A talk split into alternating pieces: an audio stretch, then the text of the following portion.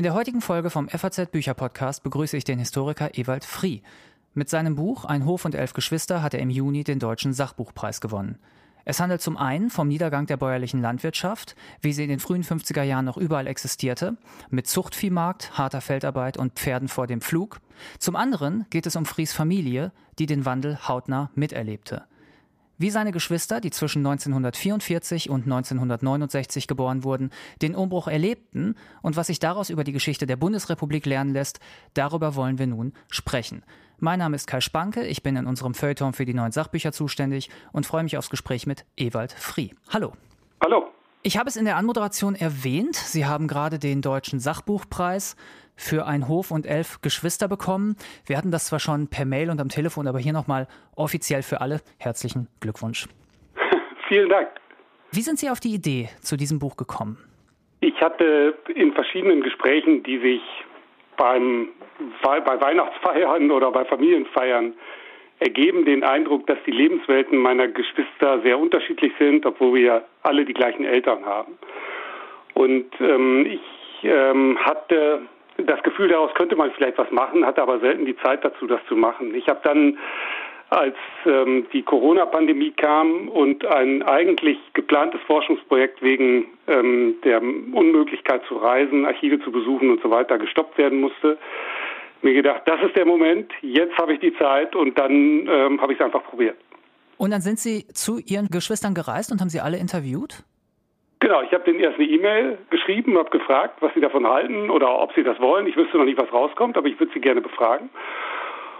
Und dann haben sie alle zugestimmt und dann bin ich in 2 Wochen durch das Rheinland, Westfalen und zum Schluss zur Ostsee gereist, wo meine Geschwister alle wohnen, also die meisten in Westfalen, 5 noch in dem Ort, wo ich herkomme und die anderen so ein bisschen drumherum und dann meine kleine Schwester, der nördliche Außenposten der Familie an der Ostsee und ich der südliche in Tübingen und habe die dann immer jeden von denen am Nachmittag mit Hilfe eines strukturierten Interviews befragt. Das bestand daraus, dass ich die aufgefordert habe, mit mir durch unser Elternhaus zu gehen und dabei zu erzählen, was ihnen zu bestimmten Orten, zu bestimmten Gegenständen einfällt. Und mit der dahinterliegenden Idee, dass man so unorganisierte und weniger auf den eigenen Lebenslauf gerichtete Geschichten bekommt, die sich hinterher besser verarbeiten lassen. Und dann hatte ich so ein paar Standardfragen, große Gefühle, was ist das erste politische Ereignis, an das du dich erinnerst und Ähnliches. Ja, und dann sind wir abends Bier trinken gegangen oder Wein trinken, je nach Bruder oder Schwester sind die Vorlieben unterschiedlich und dann habe ich da übernachtet und am nächsten Morgen haben wir noch eine halbe Stunde das Handyaufnahmegerät wieder angestellt, um zu überlegen, haben wir was vergessen? Und dann bin ich zum nächsten gefahren und so habe ich 2 Wochen verbracht. Das war sehr eindrücklich für mich. Kam es oft vor, dass mehrere Geschwister von der gleichen Sache erzählt, sich aber ganz anders daran erinnert haben? Nicht in oder ganz selten in dem Sinne, dass es sich um das exakt gleiche Ereignis handelt. Das kommt auch vor, ist aber selten. Aber häufiger ist halt, dass sich ein bestimmtes Ritual, eine bestimmte Verfahrensweise im Laufe der Zeit sehr deutlich ändert. Und weil das kein inquisitorisches Fragen war, sondern ein erzählendes Fragen, fehlen da dann oft zwischendurch 2, 3 Geschwister, die halt das nicht für berichtenswert halten und dann taucht es wieder auf. Haben Sie ein Beispiel für so ein Ritual, das sich verändert hat?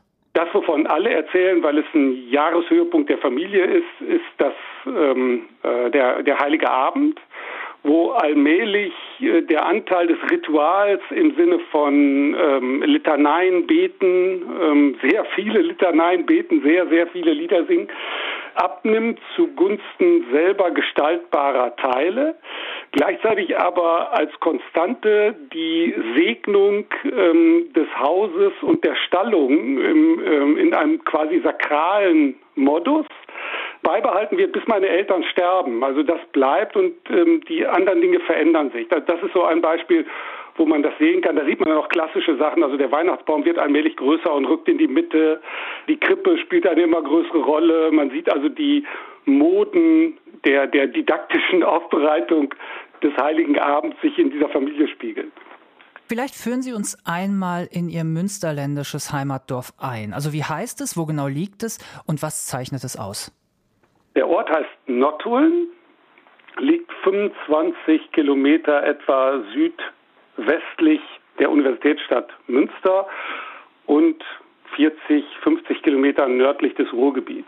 Wir sind nicht im Dorf aufgewachsen, sondern auf einem Bauernhof gut 2 Kilometer außerhalb des Ortes. Das ist typisch für Bauern im Münsterland, die eben nicht im Dorf wohnen, wie hier im Südwesten, wo ich heute wohne, sondern einzeln in der Flur. Dadurch sind die Dörfer viel weiter auseinander. Man kann von einem Ort, braucht man wahrscheinlich zu Fuß 1 Stunde oder 1,5 Stunden, um zum nächsten Ort zu kommen. Das ist hier im Südwesten ganz anders. Und die Lebenssituation der Bauern ist zunächst mal für sich zu sein, dann Bauerngemeinschaften zu bilden und erst dann mit dem Ort in Kontakt zu treten, der die Kirche hat und den Frühschoppen am Sonntag und auch den Landhandel und den Schmied, aber ansonsten für die Bauern erstmal sekundär ist. Und das führt zu einem Selbstbewusstsein und einer Eigenorganisation der Bauern, auch zu einer Sozialform, in der Bauern unter sich sind, die sehr stark ausgeprägt ist. Sie sind Jahrgang 1962, ja. Ihr ältester Bruder ist Jahrgang 1944 und Ihre jüngste Schwester ist Jahrgang 1969. Hatten Sie Freunde im Dorf oder hatten Ihre Geschwister Freunde im Dorf oder ist das auch wieder unterschiedlich, je nachdem, von welchem Jahrgang wir reden? Mein ältester Bruder hatte keine Freunde im Dorf und der dritte sagt, als ich ihn danach frage, auch ganz offensiv, was sollten wir damit machen? Also die Bauern sind sich selbst genug und ihre Lebensweise unterscheidet sich so deutlich von der des Dorfes und die Lebensweise des Dorfes ist im Vergleich so unattraktiv, dass die Bauern unter sich bleiben.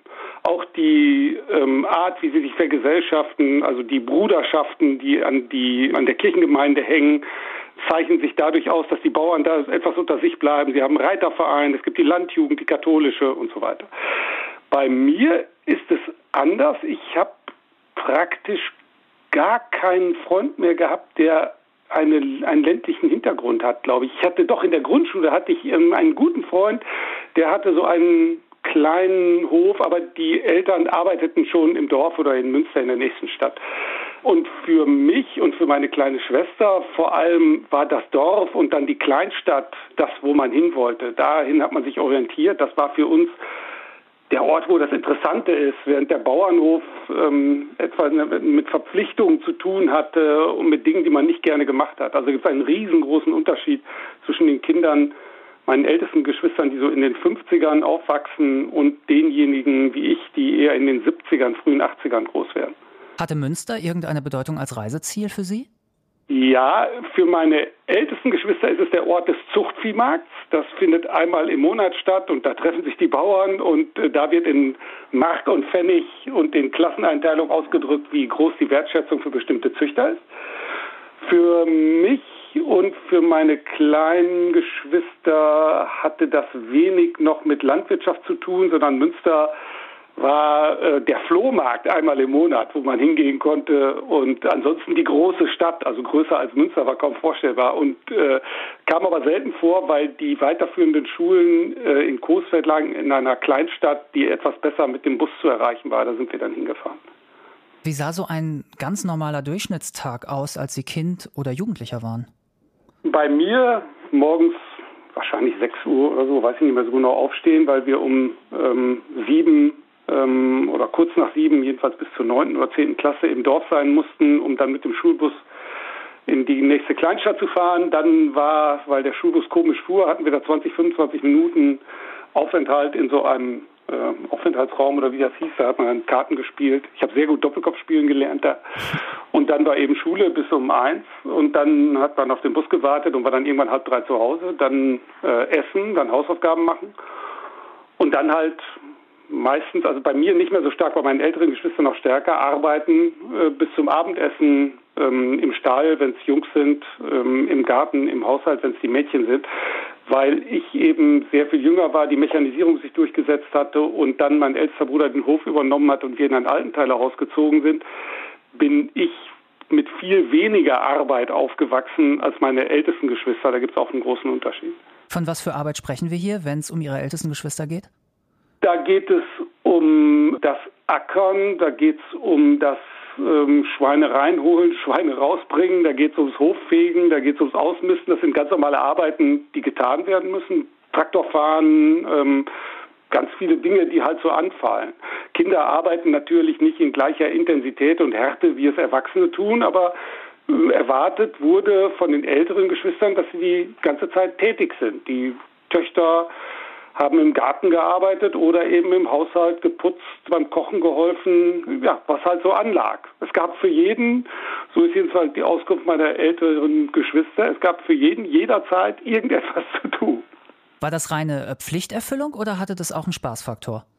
Spaßfaktor ist vielleicht übertrieben, aber es hat was Doppeltes. Auf der einen Seite ist es etwas, was meine Geschwister, wenn man den Interviews glaubt, als Teil halt des Lebens begreifen. Das macht man halt, das muss man halt machen.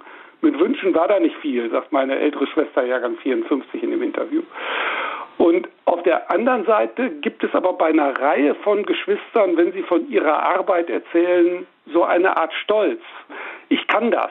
Ich kann schon mit 14 oder mit 12 den Schweinestall alleine organisieren. Ich kann Traktor fahren, ich kann pflügen, ich kann Dinge, die meine Freunde in der Schule nicht können oder weniger gut können. Und die Erklärung dafür, warum das akzeptiert wird, liegt, glaube ich, in dieser Doppelung. Vielleicht erklären Sie einmal, also man muss es nochmal sagen, Sie waren zu 11 plus Ihre Eltern.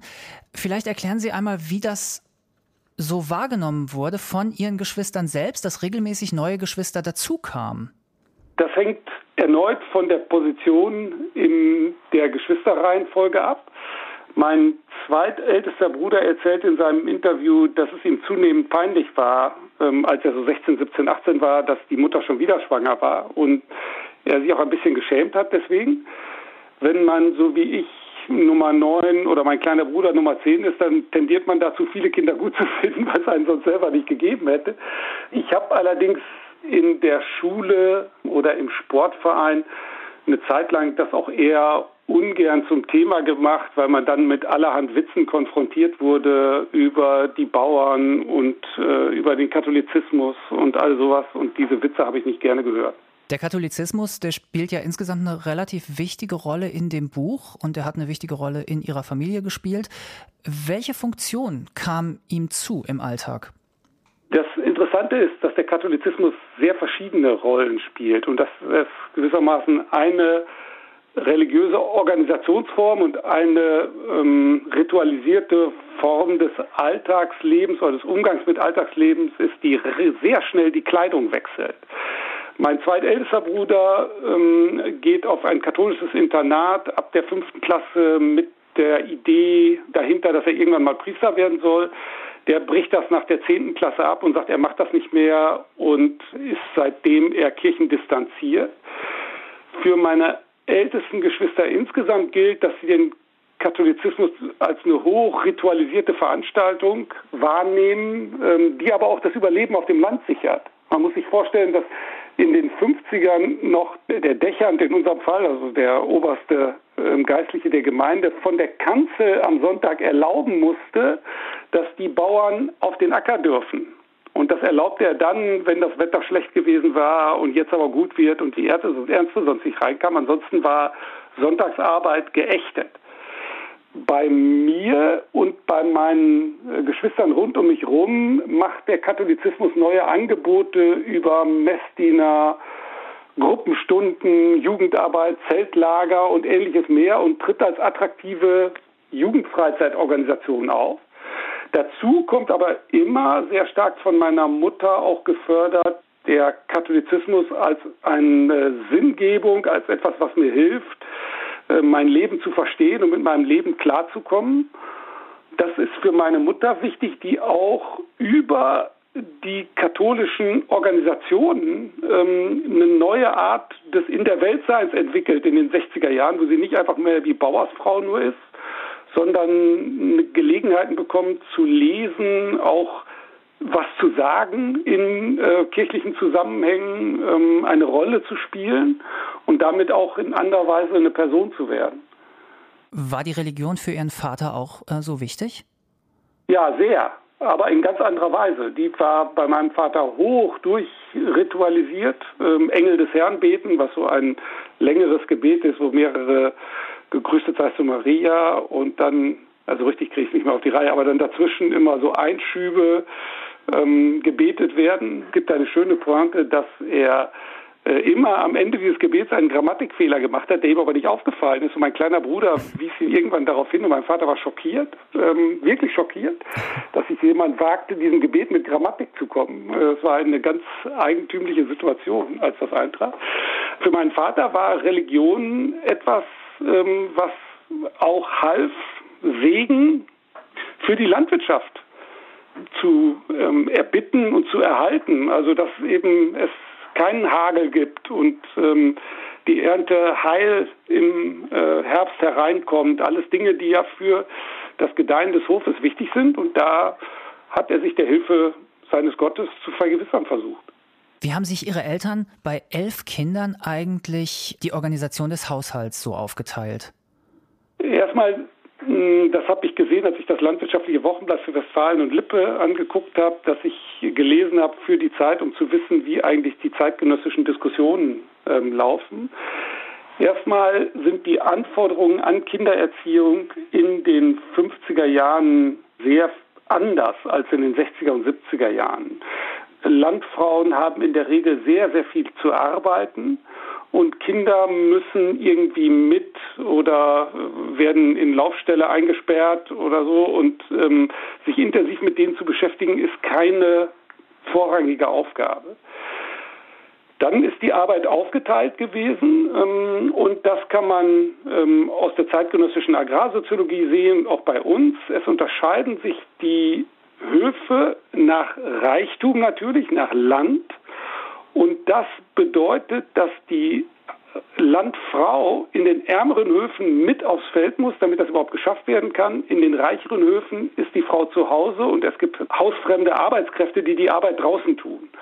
Und man kann der Frau des Hauses an der Haut ansehen, ob sie hell oder dunkel ist, ob sie eine eher gut betuchte oder eher arme Frau ist. In unserem Fall war meine Mutter im Haus. Im Wesentlichen tat keine Feldarbeit, außer vielleicht bei der Ernte und beim Rübenhacken und Rübenziehen.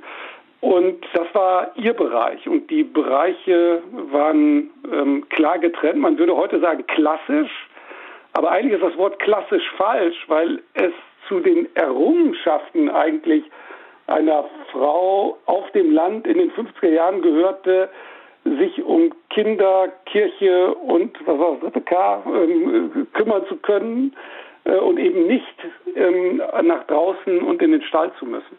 War Ihre Mutter mit ihrer Rolle zufrieden oder hat sie auch mal gehadert? Es gibt eine späte Notiz von ihr, die sie angefertigt hat. Da war sie wahrscheinlich zweite Hälfte 60 und sollte an einem Kurs teilnehmen und dafür ihr Leben reflektieren. Da gibt es so eine DIN A4-Seite, wo sie handschriftlich was aufgeschrieben hat. Da gibt es den Satz, meine Kinder, vor allem meine Töchter, sind das geworden, was ich gerne werden wollte. Heute bin ich froh, dass es so ist.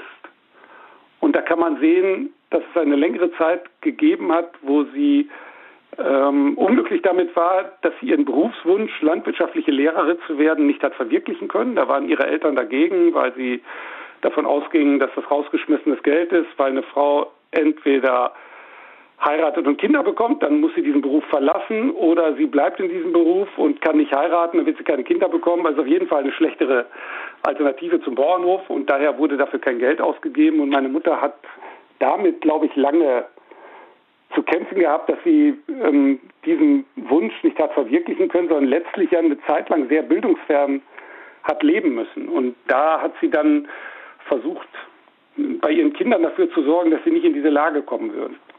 Was waren eigentlich die Werte und Regeln ihrer Eltern, wenn es sowas überhaupt pauschal gesagt gibt? Und was waren die Werte und Regeln ihrer ältesten Geschwister? Und natürlich, was waren die Werte und Regeln der jüngsten Geschwister? Zunächst mal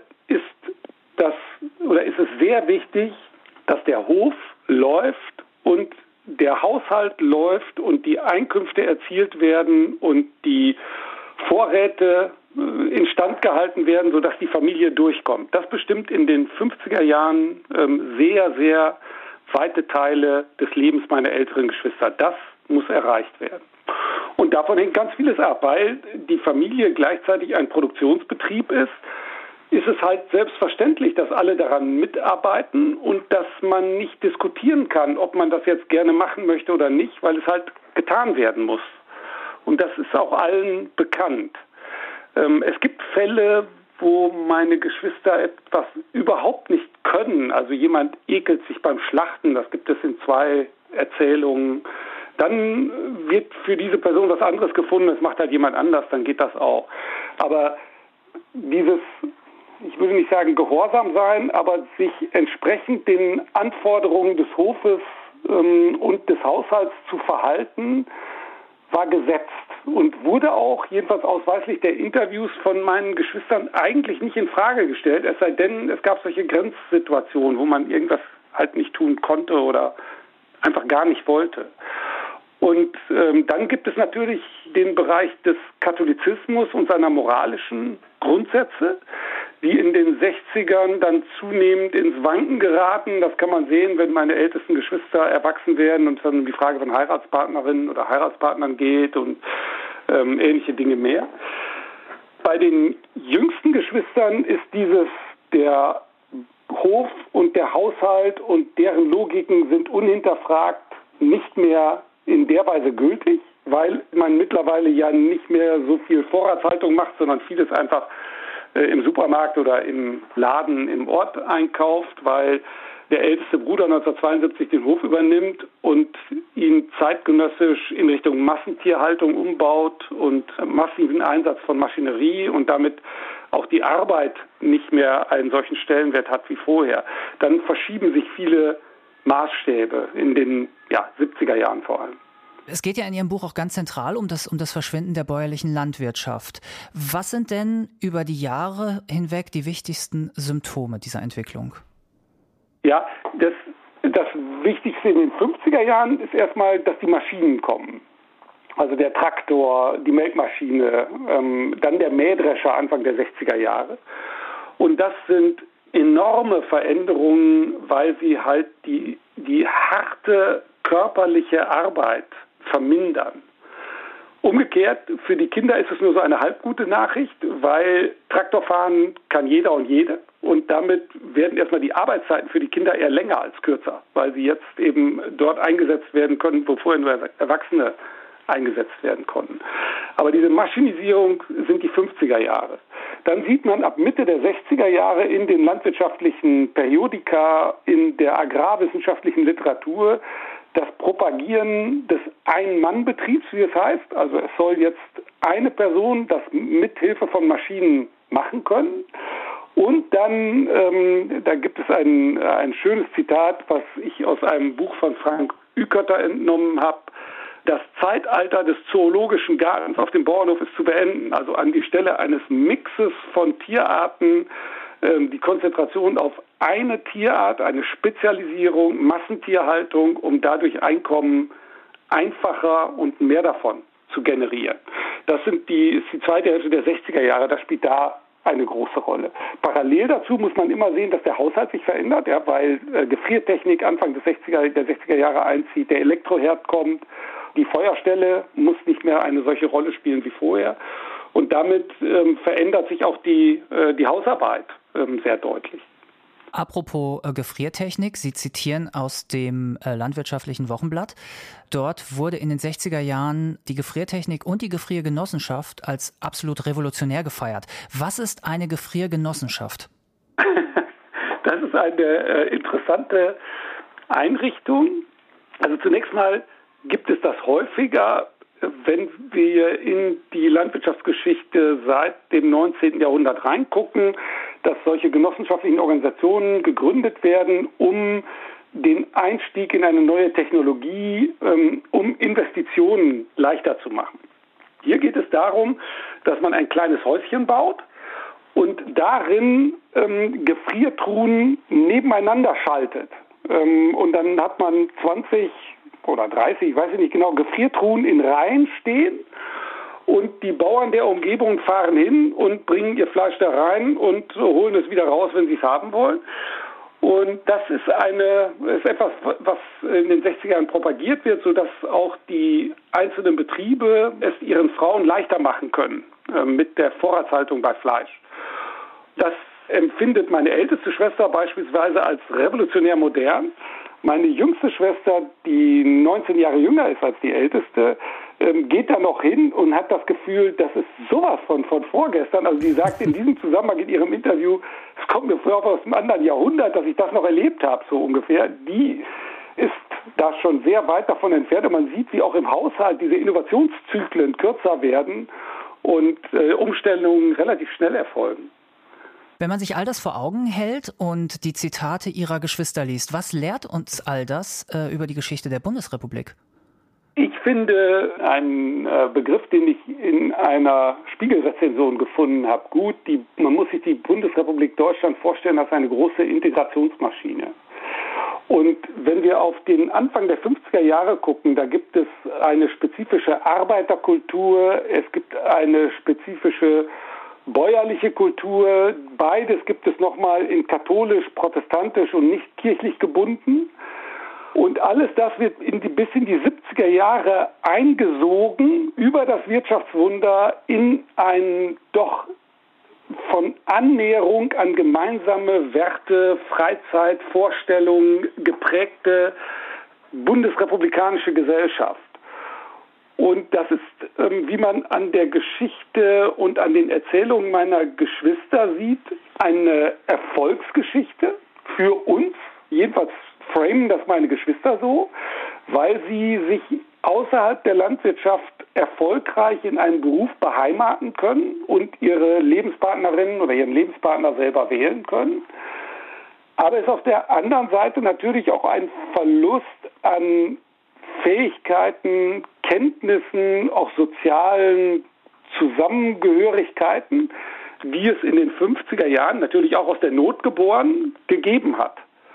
Wie haben Sie eigentlich als Jugendlicher und junger Erwachsener Ihrem Leben Sinn gegeben? Oder anders formuliert, wie wurden Sie aus den speziellen Umständen Ihres Lebens heraus zu dem, der Sie sind? Ich habe versucht, als Jugendlicher die größer werdende Diskrepanz zwischen dem, was bei uns zu Hause galt, richtig wertvoll war, und dem, was ich am Gymnasium als gut, richtig wertvoll erlebt habe, hinzunehmen, ohne es allzu groß zu diskutieren. Also ich habe weder versucht, meine Eltern zu missionieren, noch umgekehrt die Lehrerinnen und Lehrer und die Mitschüler an der Schule. Damit bin ich eigentlich ganz gut zurechtgekommen. Ich bin dann relativ schnell, so ab der 6. Schulklasse, immer wieder Klassensprecher gewesen und später Jahrgangsstufensprecher, habe also Verantwortung übernommen und das auch gerne getan. War in der katholischen Jugendarbeit und im Sportverein tätig. Ich habe da Jugendleiter und Sportübungsleiter und solche Sachen gemacht und habe mir so einen Platz gesucht, an dem ich mich ausleben konnte. Und so bin ich sehr gut zurechtgekommen, glaube ich. Auch wenn ich wusste, dass meine Herkunft so ein bisschen speziell ist, hatte ich das Gefühl, ich finde Orte, wo ich mich mit meinen Fähigkeiten ausleben kann. In der zweiten Hälfte des vergangenen Jahrhunderts hat das Ansehen der Landwirtschaft, Agrarsoziologen zufolge, ja sehr gelitten. Haben Sie das in irgendeiner Form zu spüren bekommen? Ja, also meine ältesten Geschwister waren in der Grundschule oft noch unter sich. Ja, und das war bei mir in der Grundschule auch noch so, aber nur deswegen, weil zu der Zeit dann geteilt wurde. Die Dorfkinder in 2 Klassen und in der 3. Klasse die ganzen Bauernkinder, da war ich dann dabei. Und da gingen dann von 40, die mal in der 1. Klasse angefangen hatten, in der 5. Klasse 4 aufs Gymnasium, von denen nach 2 Jahren nur noch 2 da waren. Also war schon ein bisschen speziell. Und diese Art des Umgangs mit Kindheit, ja, also oder diese Art des Umgangs mit Landwirtschaft war dann vorbei in dem Moment, wo ich auf dem Gymnasium war, weil da waren es relativ wenige noch, die einen bäuerlichen Hintergrund hatten, und dann war es letztlich unthematisiert. Ich habe darüber nicht gesprochen, war aber auch nicht wichtig, glaube ich. Sie schreiben an einer Stelle in Ihrem Buch, ich zitiere, zum Standardrepertoire meiner ältesten Geschwister gehören Erinnerungen an die Irritationen, die beim Aufeinandertreffen von Menschen entstanden, die sonst aneinander vorbeilebten. Zitat Ende. Und das bezieht sich aufs Ernten, aufs Schlachten, aufs Dreschen und so weiter. Wie muss man sich das eigentlich vorstellen? Was heißt Irritation? Es gibt Mittagessen, wenn die Leute beim Dreschen zusammenarbeiten. Und dann gehört zum Standardrepertoire der Erzählungen meiner ältesten Geschwister ein Kleinbauer aus der Nachbarschaft, der dann mit am Tisch sitzt und dessen Tischmanieren sich ziemlich grundlegend von unseren unterschieden. Also der nahm das Schnitzel in die Hand, hielt das unterm Tisch und hob das eben ab und zu raus und biss da rein. Und wenn der die Suppe aß, dann brachte der den Mund an den Suppenteller und dann transportierte der die Suppe da rein. Und das kam bei uns normalerweise nicht vor. Und der hatte andere Arten von Komik. Es gab ganz viele Dinge, die der anders machte. Und damit kam der offenbar in seinem Zuhause ganz gut klar. Und das ist eine Form von dem Aufeinandertreffen von sozialer Schichtung, die damit zu tun hat, dass die bäuerliche Welt sehr stark sozial segregiert war, also in Kleinbauern, in mittlere und in große. Und da gibt es jeweils Distinktionsformen, die eben das Essen betreffen, die Art des Umgangs. Die gehen in den 50er, 60ern allmählich verloren, weil eben die Kleinen über das Wirtschaftswunder sogar eher als die Mittleren in die dörfliche Welt eingesogen werden und sich dann auch verändern. Aber bei meinen ältesten Geschwistern ist das noch sehr klar spürbar. Ich muss noch einmal zurückkommen auf Ihr Engagement im Sportverein, das Sie erwähnten, weil das erinnert mich an eine interessante Stelle in Ihrem Buch über Fußball. Und anhand des Fußballs zeigen Sie, was sich in 25 Jahren so geändert hat. Können Sie noch mal rekapitulieren, was da los war? Der Fußball zunächst mal organisiert nach dem Zweiten Weltkrieg die dörflichen Unterschichten. Und von dort aus erweitert er seinen Zugriff auf die Jugendlichen. Das kann man an verschiedenen Dorfstudien, die es gibt, die in der Geschichtswissenschaft gemacht worden sind, ganz gut zeigen. Die Bauernkinder, in unserem Fall in den 50er Jahren, sind im Reiterverein. Und der Reiterverein organisiert rein offiziell nicht die Bauern, sondern die Pferde haben. Und das sind halt die gleichen. Und das betrifft meine ältesten Geschwister. Und mein drittältester Bruder, Jahrgang 48, der kam auf die Idee, auch Fußball spielen zu wollen. Und für meinen Vater war das etwas, was gar nicht passieren durfte, weil da würde er mit komischen Menschen im Dorf zusammenkommen, eben mit Leuten, die eigentlich nicht unsere Kategorie waren in der Ansicht meines Vaters. Und außerdem könnte er sich verletzen. Das wurde auch im Hellen gemacht, da wurde er auf dem Hof gebraucht. Das war eigentlich nicht möglich und wurde einfach verboten. Und die Begründung war, man muss Fußballschuhe haben und Fußballschuhe kann man nur zum Fußballspielen gebrauchen und die sind teuer und damit ist es sinnlos. Dann hätte er reiten sollen, aber mein drittältester Bruder mochte keine Pferde, das war dann sehr schwierig. Bei mir, ich bin Jahrgang 62, da war das vorbei. Da war mittlerweile die Oberhoheit des Sportvereins im Dorf geklärt. Fußball war das, was jetzt alle spielten. Der Reiterverein war nicht mehr der Reiterverein der 50er Jahre, weil die Bauern in der Regel keine Pferde mehr hatten, sondern Traktoren. Und die mussten sich ein Pferd nur für den Reiterverein halten. Und das taten sie eine Zeit lang, aber nicht ewig. Stattdessen gibt es neue Leute, die sich Pferde leisten können, einfach nur zum Reiten. Das sind aber keine Bauern mehr. Insofern verändert der Reiterverein relativ schnell das Gesicht, ebenso wie der Sportverein. Und so komme ich zu einer allerdings nicht sehr erfolgreichen, wie ich zugebe, Fußballkarriere. Sie bilanzieren ja am Ende Ihres Buchs auch und Sie fragen sich, ob Sie ein Aufsteiger sind. Also Sie haben einen Lehrstuhl, sind Uni-Professor in Tübingen und Sie haben eine stattliche Publikationsliste. Und dennoch zaudern Sie. Warum? Ja, die Antwort ist natürlich auf den ersten Blick völlig klar. Mein Vater ist Bauer und ich bin Prof. Muss ein sozialer Aufstieg sein. Aber die Frage ist, wie wir Aufstieg messen. Und wir müssten ja Positionierung im sozialen Raum vergleichen, sonst macht es ja keinen Sinn, weil die Berufe und deren Wertigkeit sich ja verändern. Und da ist mein Vater in einer anerkannten Rolle in einem überschaubaren sozialen Raum der Bauerschaft und des Dorfes, den er ausleben kann beim Zuchtviehmarkt, bei DLG schauen oder wenn er am Sonntag sein Bier beim Frühschoppen mit einer bestimmten Gruppe von Bauern trinkt und mit anderen eben nicht trinkt. Und so bin ich in einem sozialen Raum hier in Tübingen positioniert, mache diesen Podcast mit Ihnen und noch andere Sachen und habe da einen Raum gefunden.